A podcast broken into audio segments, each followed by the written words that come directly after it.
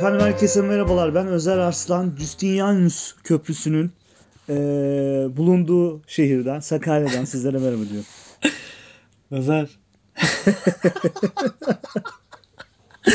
Yani belli oldu. Benim bir şeyleri değiştirmem gerekiyor. Abi her bölüm başka. Buyurun. Yani coğrafya kaderdir gerçekten. Evet. Sakarya'nın nasıl bir yer olduğunu. Ben de klasik girişimi yapayım.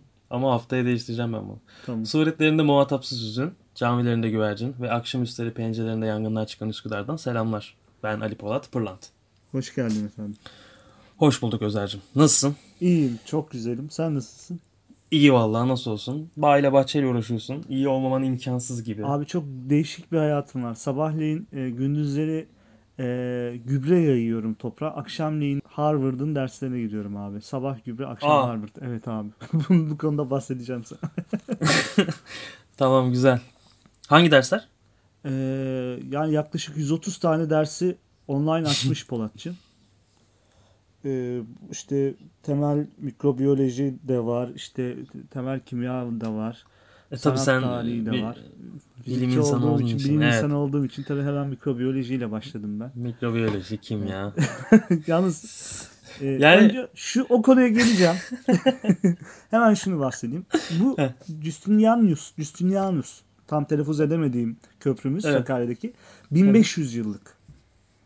Çok ciddi eski mi? Bir köprü. Evet, 1500 yıllık bir köprü. Ve bu köprünün neden yapıldığını bilinmiyor, biliyor musun? Böyle bir köprü var burada. 1500 yıllık köprü. Çünkü altından su akmıyor. Allah Allah. Evet abi, çok enteresan. Bununla ilgili çeşitli teoriler var. Böyle CNN Türk'te haber de yapmışlar. Justinianus Köprüsü'yle ilgili.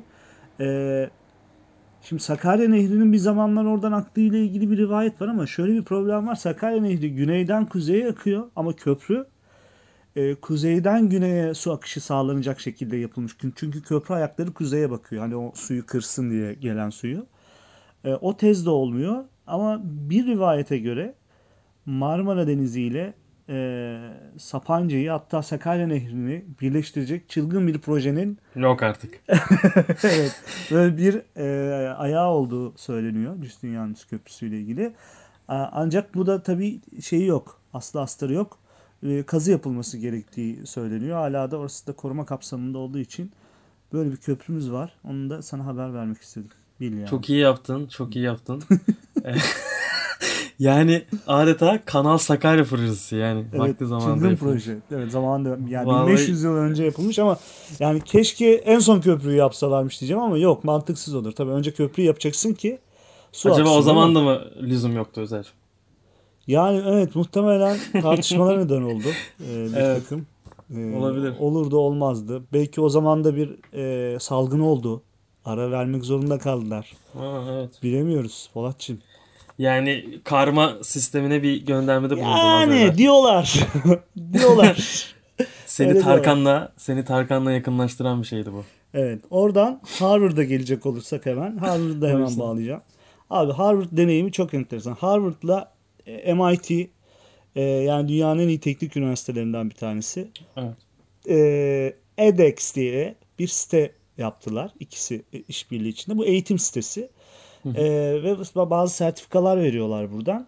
Hepsi ücretsiz derslerin. Açtıkları programların hepsi ücretsiz buradaki. Sadece sertifika almak istersen sınavları için bir ücret veriyorsun. Ama onu geçelim. Bildiğin Harvard'dan, MIT'den, hocalardan böyle online ders alabiliyorsun. Şimdi kardeşim girdim. Biraz böyle de uykum vardı, tamam mı? Yavaş yavaş böyle bir ilk girişte bir sayfa dolduruyorsun. Sayfayı doldururken... Böyle ya uykum gelmeye başladı. Hani mouse'un o kaydıraç yuvarlağını artık denk getiremiyordum aşağı inerken. Tamam, o kadar uyumaya başladım yani. Sonra sorular biraz böyle beni uyandırdı. Bir uyandırdı ve nasıl, biliyor musun sorular? Çok enteresan. İşte iletişim bilgileri, eğitimi falan dolduruyorsun anketini. Size işte diyor ki eğitimimizi geliştirmek için sizin bilgilerinize ihtiyacımız var, görüşlerinize. Bir anket doldurmak istiyoruz başlamadan önce. Mümkün mü? Katılır mısınız? Diye böyle çok nazik, ince bir giriş var ankette. Hay Allah. Ben de tabii dedim. Girdik, başladık ankette. Sorular geliyor. İşte lise eğitimi, üniversite eğitimi, şu dersleri gördün mü, bunu gördün mü falan filan. İşte çok temel şöyle bir soru sordu. İşte bu dersi alma amacınız nedir? Neden istiyorsunuz bu dersi almak? Yani işte ben de yazdım. İşte kişisel gelişim, merak ettiğim konular var. Onları öğrenmek istiyorum falan filan. Ondan sonra böyle çok nazik bir dille yazılmış bir de. Diyor ki daha önce bu kursu alan arkadaşlarımız oldu. Bu arkadaşlarımızın bir kısmı da kursa devam edemediler. Sizce bu arkadaşlar neden devam edememiş olabilir diye arkadaşlar üzerinden bir soru sordu, tamam mı? O kimseye devam etmeyenler. Ben de ne olabilir dedim, herhalde zamanları yoktur, motivasyon eksikliği vardır diye dolduruyorum, böyle devam ediyorum falan.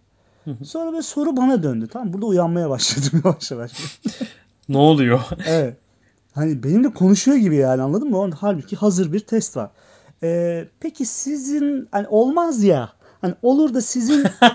Tam olarak böyle mi? Hani Özer Bey hani olmaz ya, hani yine de bir şey yapalım yani. Hani. Ya ben şimdi oradaki İngilizceyi böyle... Yani inanılmaz bir yani. Tam İngilizce kalıbını hatırlamıyorum ama hani mealen Türkçe'ye, tam Türkçe'ye çevirdiğim zaman böyle bir Türkçe aslında karşılığı var. Coğrafi İngilizce yani. Evet, coğrafi İngilizce. Yorum katıyorum, diyor ki hani Özer Bey olmaz da hani siz de bırakırsınız kursu yarım. Sizce neden bırakırsınız diye soru soruyor, tamam. İnanılmaz ya. Abi ben uyandım. Böyle bayağı bir dikildim falan böyle. Bir dakika ya, Harvard benimle mi konuşuyor falan, ne oluyor diye gibi bir şey oldu. Ya dedim şöyle, böyle bir ciddiyet geldi gerçekten, tamam mı, şey yaparken, anketi doldururken. Ne dedin? Ya dedim ki hani bir de dürüst, lütfen dürüst davranın falan diyor, bir de sorularda böyle damardan. İnanılmaz ya. Dedim ki yani hani motivasyon eksikliği yaşayabilirim, dersler ağır gelebilir, temelim yetmeyebilir falan filan. Böyle yazıyorum cevaplarını. Ondan sonra sonraki soru çok enteresan. Peki bu güçlüklerle, bu engellerle Özer Bey nasıl üstesinden gelebilirsiniz? Bir yol var mı aklınızda? Hadi bakalım. Ha. Şimdi böyle bir derin soluk aldım. Yani nasıl alt tarafı bir ders alacağım, şurada video izleyip çıkacağım. Niye benim bu kadar darlıyorsun kardeşim? Niye böyle oldu? Evet. Abi ya en son bana anketin sonunda yemin ederim bak, Kur'an'a el bastıracak noktaya getirdim. Vallahi billahi bak, çıkmayacağım, yemin ederim çıkmayacağım, bitireceğim kursun sonuna kadar. En son şöyle bir şey söyledi Polat. O zaman bize yazdığınız şu 3 motivasyon cümlesini bir kenara çıktı alıp duvarınıza asar mısınız falan gibi bir yerde bitti, tamam mı? Yok artık ya. Abi gurur meselesi yaptım. Bitireceğim yani o kursu. Beni resmen oraya abi, o kursa, tamam mı, bitirmeye odakladı böyle yani. Bunu bitirmeme onur meselesi yaptım, anladın mı? Gurur meselesi yaptım. Bitmesi lazım bunun diye. Buradan herkese tavsiye ediyorum. Gerçekten İngilizcesi olan arkadaşlar Harvard'ın ve MIT'nin lütfen bu eğitimlerini, basit de bu arada, alsınlar. Gerçekten çok motive edici. Yorlamam bu kadar Polat'cığım. Yani sana bir diploma falan verecekler mi Özer? Parayı verirsen veriyorlar abi, sınavları geçersen. Abi yani Azra Kohen ve Özer Arslan Türkiye'de şu an online online olarak. Onu unuttum. Yani online olarak diploma alır. O Manchester'da mıydı? İngiltere'de bir yerdeydi. Manchester'dan Liverpool'da galiba. Liverpool'dan çok pardon. Abi ama yani inanılmaz. Azra Kohen'le bir ortak yanı var. Yani bu podcast'te şunu anladık artık. Yani hani Tarkan, Özer Arslan ve Azra Kohen. Hani bu üçü bir yerde bir araya gelebiliyor. Yani. Bir şey, o yüzden dünya tuhaf. Sen her podcast'te, her bölümde bir isme iğneliyorsun. Bak en son Ferhat Göçer'le ilgili ileri geri konuştun. Adam Twitter'ını kapattı abi. Biliyorsun değil mi? Kapattı mı? Şöyle bir tweet attı ya, adam. Bizim ya adam bizi beğenmiş ya. Abi evet, bizi beğenmiş Ferhat abi, sağ olsun. Sonra herhalde önce beğendikten sonra bir de dinlediyse senin o nükteden konuşmalarını. Şöyle bir tweet atmış Ferhat abi. Arkadaşlar ben gayet iyi niyetle hepinizi takip edip beğeniyorum. Siz neden böyle şeyler yapıp benimle dalga geçiyorsunuz? Gerçekten bir daha kimseyi takip etmeyeceğim diye tweet atmış Polat. Yani şöyle hekim abimiz Ferhat abimize şöyle bir şey söylemek gerekiyor. Bence karantina döneminde biraz bunaldı. Ben format yok adına üzerine alınmıyorum yani. Muhtemelen bizle alakalı değildir diye masum düşünmeye çalışıyorum. Umarım Azra Koyen'in başına da benzer şeyler gelmez. Buyur, dinliyorum. Evet, Azra yani Koyen için aynı şeyleri. Diploma nerede kardeşim? Nerede o diploma? Abi bilmiyorum, paylaştı bir şey. Ama yani hani paylaştığı şey e-mail çıkıp... oğlum. E-mail mesajı geldi. Tabii canım. Ya hayır. Ya zaten paylaştığı şeyler biraz saçmalık. Ama hani bu bölümü Azra Koyen'e ayırmaya gerek var mı? Özer Arslan Harvard'dan eğitim alıyordan sonra. Bence yok. Sen bilirsin yani. Ben konuşurum. Tamam devam et. Peki. Ama lüzum yok.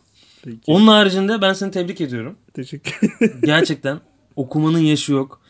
Bugün Instagram'da paylaştığın fotoğraftan sonra da dedim ki ya bir insan harbiden 7'sinde neyse 70'inde odur. Yine bağda bahçede yine doğayla haşır neşir ya, bir insansın. Polat 70'ten kastın gerçek anlamda mı 70 diyorsun? Hayır asla canım, olur mu öyle? Okumanın yaşı yoktur falan. Hani.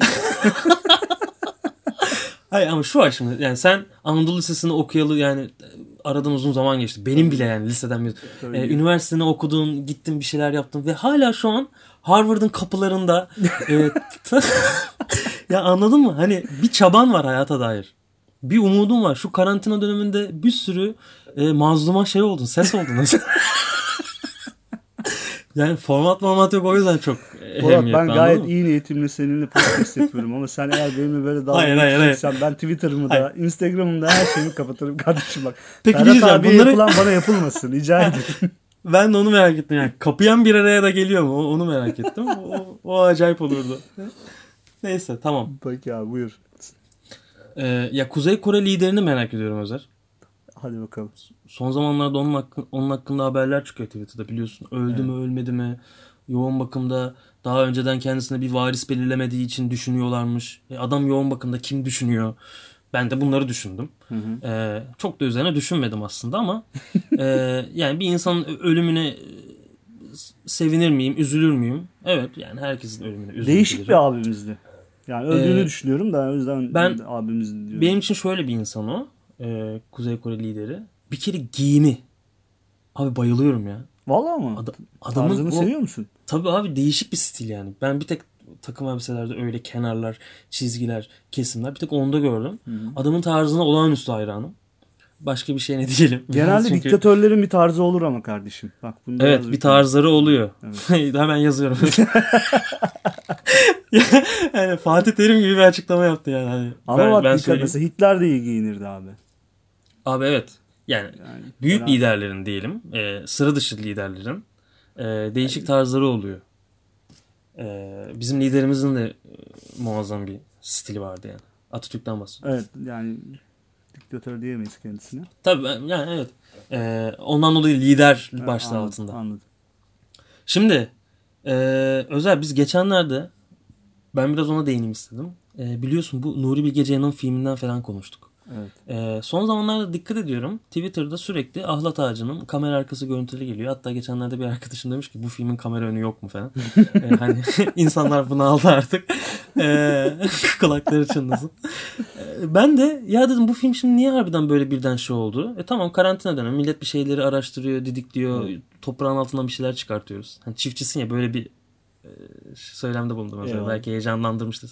Neyse sonra dedim yani hani Ahlat Ağacı'nın teması nedir abi? Hani yine konuştuk seninle beraber. Baba oğul ilişkisi aslında, o Ahlat Ağacı işte, toprak, kök falan. Bundan yola çıkarak aklıma bir baba oğul hikayesi anlatmak geldi. Buyurun. Hani geçen haftaki hikayem sanırım biraz tuttu Özer. Evet abi bana çok inanılmaz mesajlar geliyor. Dünyanın evet bana da öyle. Ben yok şaka yapmıyorum gerçekten. Bu arada söylemek istiyorum. Yani kemik bir 100 dinleyicimiz var. Evet. Ve bunların bir kısmı Belçika'da, bir kısmı Amerika'da, bir kısmı Almanya'da. Buradan hepsine selamlarımızı gönderelim. Evet. Çünkü Ankor'dan görebiliyoruz hangi ülkelerden dinlendiğimizi. Herkese buradan kucak dolusu. Hatta bir de bir gezegenimiz var. Gezegenimize de buradan selam gönderelim. Evet. Büyük büyük selamlar Plüton'a. Plüton'daki dinleyicilerimize de. Onlar da eksik olmasınlar. Bir gün buluşacağız. Evet, çok çok tuttu. Hikayeni bekliyorum şu an abi. Ya şöyle baba oğul deyince benim ara ara aklıma gelir. Hiç de yani yıllar evvel bu hikayenin üzerine düşündüğümde, bununla alakalı kendi blog sayfamda yazı yazdığımda, yani bu hikayeyi dediklediğimde yıllar sonra bunu böyle birilerine aktaracağım aklıma gelmezdi sözlü bir şekilde. Bu sonraları yani ben Savaş Ay'dan öğrendim bu haberi. Hı hı. Hikayem Lütfi Oğuzcan, şair Lütfi Oğuzcan'ın hikayesi. Lütfi Oğuzcan'ı belki tanımıyoruz ama oğlu Ümit Yaşar Oğuzcan'ı hepimiz iyi tanıyoruz. Büyük bir aşk şairi. İşte şiirlerin birçoğu biliyorsun işte türkü oldu, şarkı oldu. Evet. Şimdi bununla alakalı bir hikaye. Bilmiyorum sende şu an bir şeyler uyandırdı mı? Lütfi Oğuzcan ve Ümit Yaşar Oğuzcan deyince. Ama şimdi hikayeme başlıyorum. Hikaye şu. Yani Muharrem Ertaş, Neşet Ertaş daha çok onunla ilgili hikaye. Onu bir sonraki bölümde ben anlatırım. Bu uyandırmadı ama dinliyorum seni. Tamam. Onu ben de merak ettim. Hı hı. Şimdi Lütfi Oğuzcan şair. Ümit Yaşar Oğuzcan'ın babası. Şöyle bir şiir var. Bak dünya ne güzel, bu sitem niye? Ettim ben adımı sana hediye. Mutluyum ey oğul babanım diye. Çarptırma hicvinle cezaya beni. Son şimdi cümleyi tekrarlar mısın, anlamadım abi. Çarptırma hicvinle cezaya beni. Hı. Şimdi bir baba niye böyle bir şiir yazıyor? Şu sebeple yazıyor. Şair Ümit Yaşar Oğuzcan, herkes onu işte o aşk şiirleriyle biliyor ama intihar girişimleriyle dolu bir gençlik geçiriyor şair. Oo. Evet. Çok garip. Belki de bu kadar melankolik bir adam olmasının altında böyle bir karakter olması yatıyor olabilir. Kim bilir, bilemiyorum. Şairin yakınları tabii diyorlar. Tam 24 kez intihara teşebbüs ettiğini söylüyor yakınları. Hı hı. Ama daha sonraları, kesin kaynak veremeyeceğim tabii ama Savaş Ay'ın da bir gazetedeki köşesinde vardı. Şair daha sonra bunun 3 kez olduğunu belirtmiş. Yani hani ben 3 kez intihar teşebbüsünde bulundum demiş. Alkollü müymüş? Bu soruyu her ölçüde soruyorum abi burada sormak. Bununla alakalı bir bilgi yok. Takdir edersin ki hani yani hani kimse böyle ağır bir olayın sonucunda efendim alkol var mıydı demez. Yani en son hikayende bardan çıkmıştı kahramanın. Evet yani hani o biraz da kültürle alakalı olduğu için tabii, hani tabii. Oturup çay içmiyorlardı. Ne bileyim viski ya da bira içebiliyorlar bölgeye göre. Biraz onun kültürel olduğunu inanıyorum ama Ümit Yaşar'ı bilmiyorum şimdi yani hani diyorlar diyerek bir yere varamam. Evet, evet. Neyse yıllar geçiyor. Ümit Yaşar da babası gibi bir şair oluyor ve bir de baba oluyor. Oğlunun adı Vedat. Ümit Yaşar'ın oğlu Vedat 6 Haziran 1973 günü henüz 17 yaşındayken Galata Kulesi'nden Hezerfen Ahmet Çelebi'den sonra atlayan bir diğer insan oluyor Özer. Ama uçmak için değil, ölmek için. Yani aslına bakarsak Hezerfen de bir nevi ölmeye çıkıyor yani hani çünkü uçup uçamayacağına dair tam bir bilgisi yok kendisinin ama şöyle bir şiir var. Sırtında kanatlarının ağırlığı daracık basamaklarını adımlarken Galata Kulesi'nin bir tek şeyden emindi Hezerfen, yürüyerek inmeyecekti çıktığı merdivenden. Hezerfen'i de çok sevdiğim için ben bilirsin orada evet. Bir selam göndermek adına ikisi arasında böyle bir eşleşme yaptım. Vedat Galata Kulesi'ne çıktıktan sonra oradan atlıyor, intihar ediyor. Bir söylenti dolaşıyor. Savaş Ay da buna dair bir şeyler söylüyor. Yani ben şu an onun kaynağından konuşuyorum. Savcı ölü Vedat'ın işte o hani ellerinin yani sımsıkı sıktığı yumruğunun arasında bir not buluyor. Baba intihar öyle edilmez, böyle edilir diye. Biraz çarpıcı. Baba acaba oğlunu da mı etkiliyor yoksa bu baba oğul arasındaki bu mükemmel gen bağı hani Nuri Bilge'nin de o filmi Ahlat Ağacı'nı yapmadan önce Fransızların o işte yayınladığı bir bildiri vardı.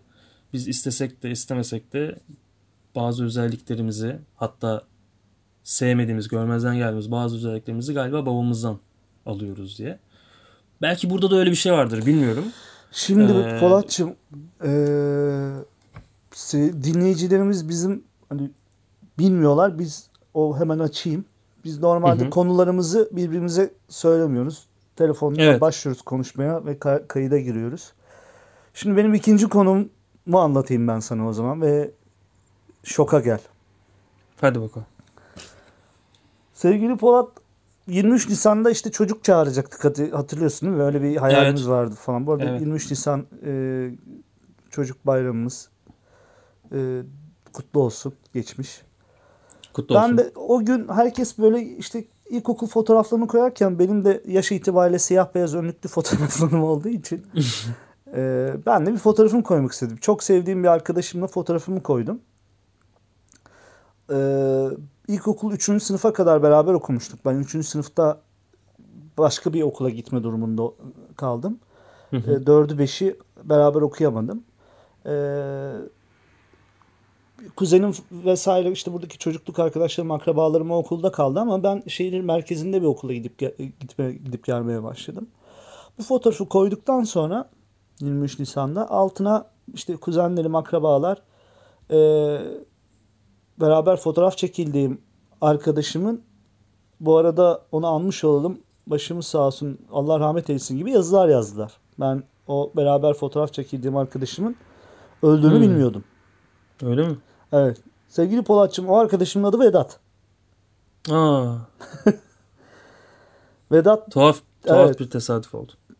3 yıl beraber okuduk Vedat'la. Bu da Suna Yakın gibi bağladık sonuna ama hani ismi vermedim. Şu an ben sen Vedat'ı anlatırken ve intihardan bahsederken, Vedat 5. sınıftan sonra intihar etmiş, kendini asmış.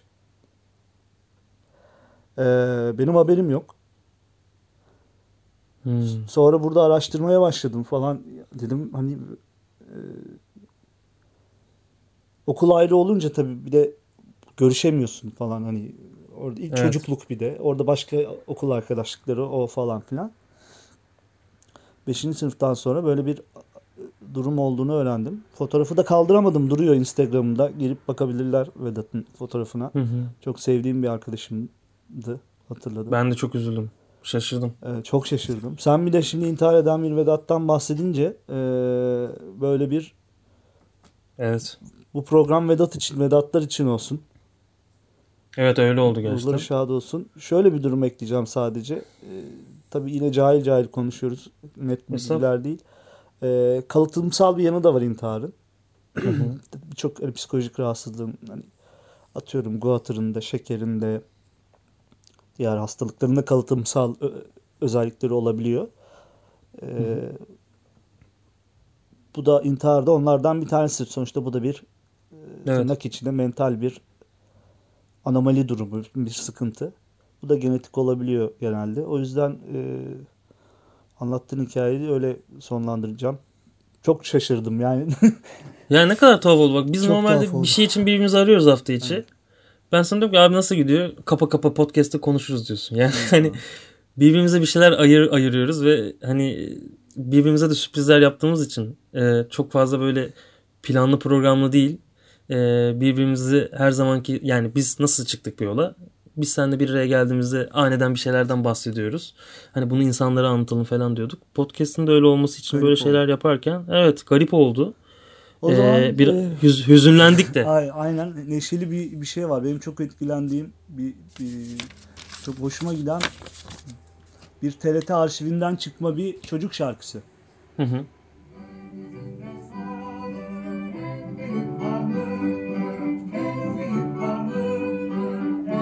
Duyuyorsun değil mi?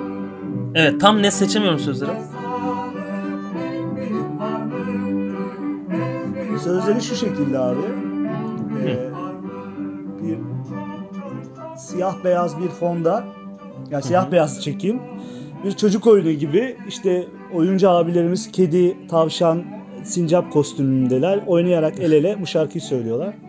Sözleri şöyle. Yeryüzünde sağlık en büyük varlıktır, en büyük varlık.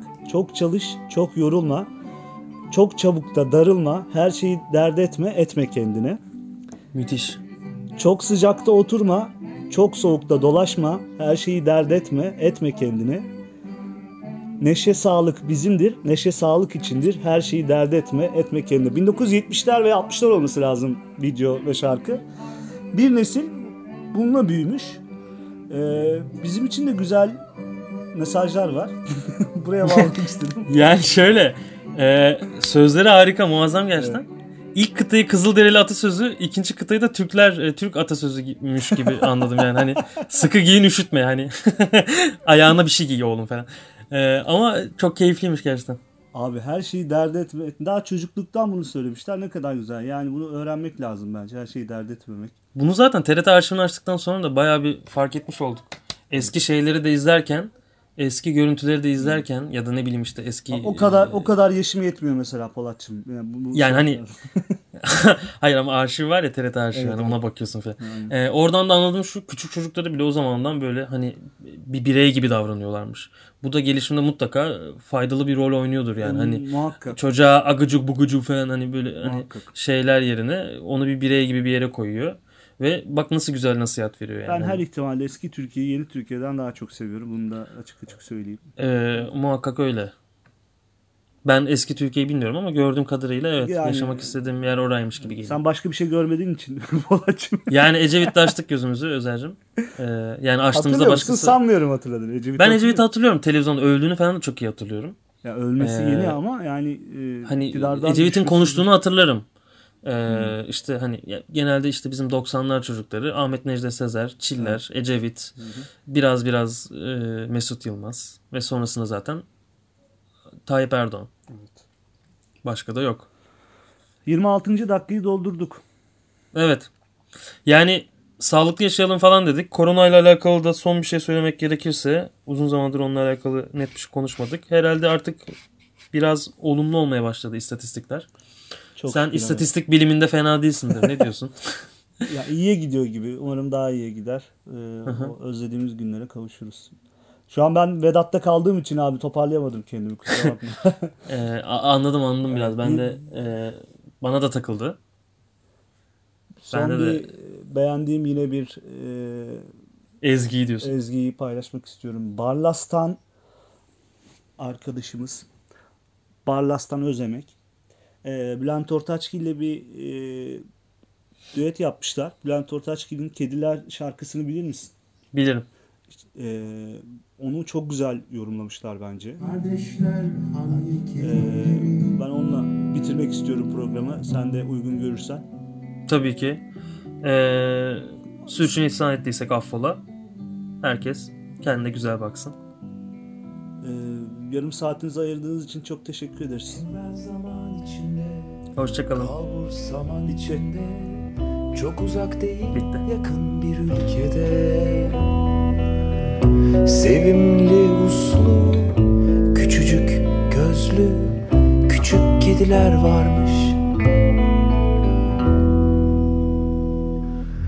Yemekleri ortak, yatakları birmiş. Sevinçleri hepsininmiş. Duman rengi, açık kahverengi, küçük kediler varmış.